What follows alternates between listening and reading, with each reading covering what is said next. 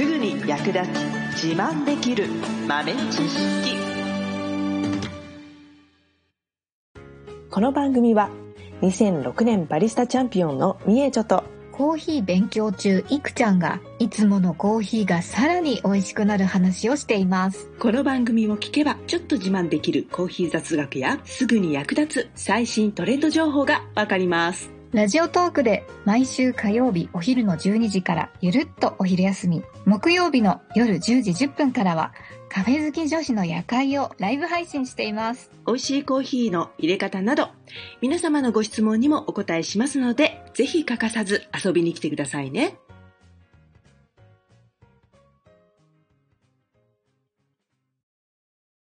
みえちょ先生、はい、何でしょう。また見つけちゃいました。お何を？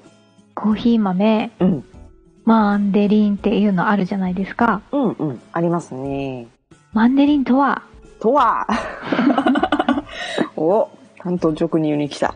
ズバリ、ズバリ、そうですね。マンデリン。これもなかなかよく聞く、昔からよく聞く喫茶店ならではみたいな感じがありますけども。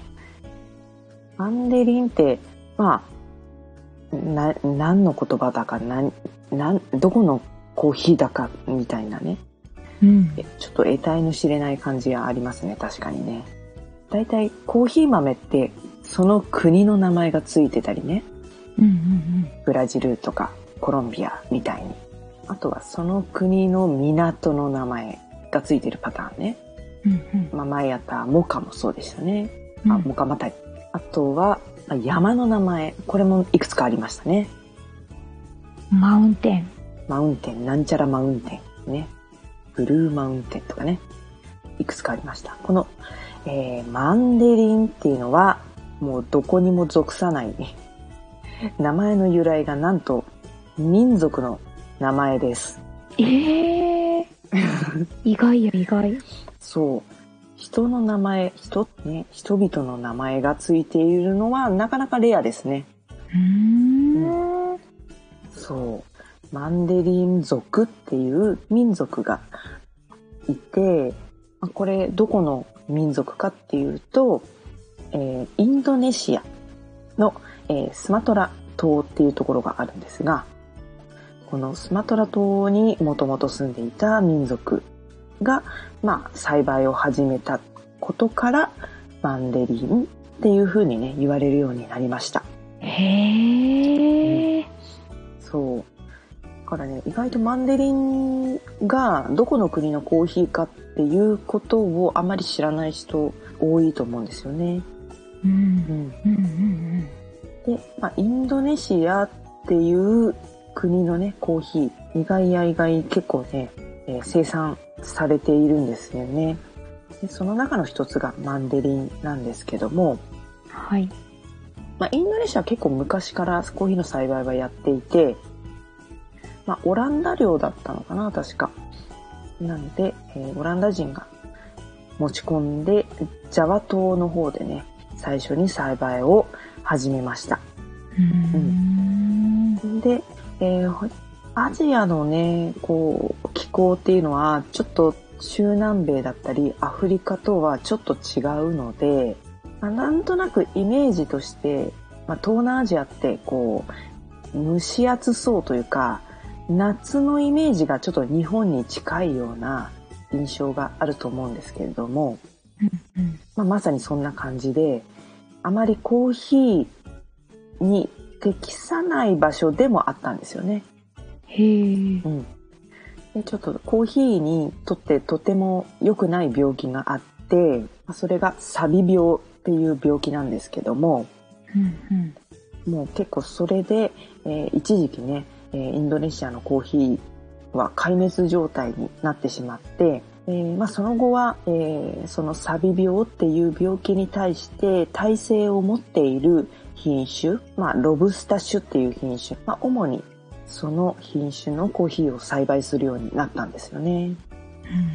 うん。でもこのマンデリンっていうのはそんな中でも絶滅をしなかったアラビカ種をマンデリン族の皆さんがですね大事に大事に育てていただいたおかげでえー今ね、もう日本でもおなじみの高品質なコーヒーになっているんですね。へえ。そう。で今でもね、えーインドネシアのコーヒーの生産量のほとんどはロブスタ種なんですけど、まあ、このマンデリンを含め希少なね、えーアラビカ種の生産も、えー行われています。ほまあ、グレードですね、えっ、と、格付けも、えっ、と、されていて、まあ、それのランク分けして、まあ、どんどんね、あの、ランクが上のものは高値で当然ですが、取引されるわわけなんですが、まあ、他の国とは違って、他の国は結構サイズで分けたり、標高で分けたりしているんですが、えーインドネシアは、えー欠点豆。この間ちょっとお話ししましたけれども、うんうん欠点豆ね。それの含まれる量によって格付けが決まってきます。う。うん。それをね、コーヒーの生豆を、まあ、一定量 300g、ね、えーランダムに持ってきて、で、その中に欠点豆が何個あるかなっていうのを調べます。へえ。で、300g だとそうだな。日本人に馴染みのある もので例えると、うん、お茶碗1杯分ぐらいで 300g ぐらい、うん、なんですけど、その中に数粒ですね。であれば、まあ、最高級。で、そこからちょっとずつ、えー量がね、決定豆の量が増えるほどに、えーグレードは下がっていくという形になっています。うーん。そう。で、まあ、一般的なマンデリンは G1 と言って、まあ、300g 中生豆、あ、欠点豆が3粒以下のものですね。すごい厳密に決まってるんですね。そう、そう、そうなんへです。え。で、G1 って書いてあるものは、えー基本的には最上級のもので、まあ、ほとんど日本に入ってきていて、えっ、と、喫茶店とかコーヒー豆を売っているようなところでお見かけするのがこの G1 ですね。うーん。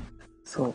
で、さらに、えーそのマンデリン G1 の中でも、えー例えばエリアが限られた地域だったりとか、まあ、また標高がある一定の高さであるっていうことのね、まあ、追加の条件をね、加えて、さらに高級なグレードっていうのをね、いくつかあって、まあ、それもね、ちょっとブランド化していますね。だからその標高が高いところで取れるマンデリンの G1 クラスのやつはスーパーマンデリンって言われています。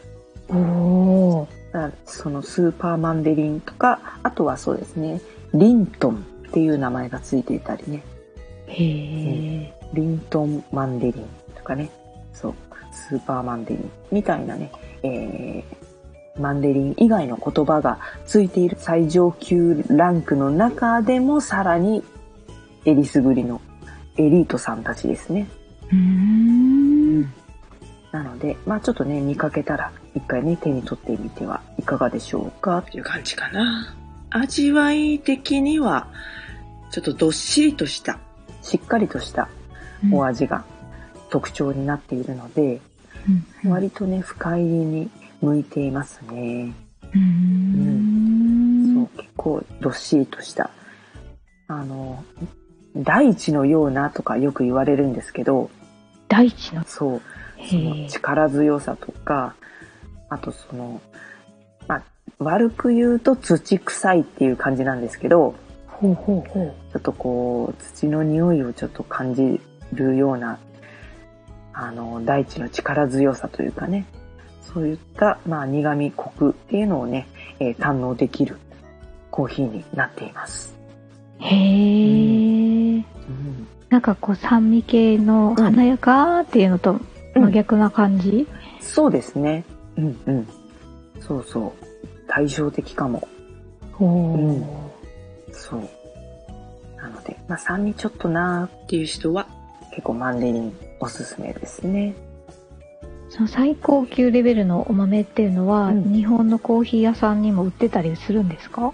うんうん。あります、あります。お結構その、スーパーでも買えたりとか、ネットでも買えたりするものもあるので、うんうん。うんまあスーパーマンデリンとかさっき言ったやつだと、えーリントンマンデリンとか。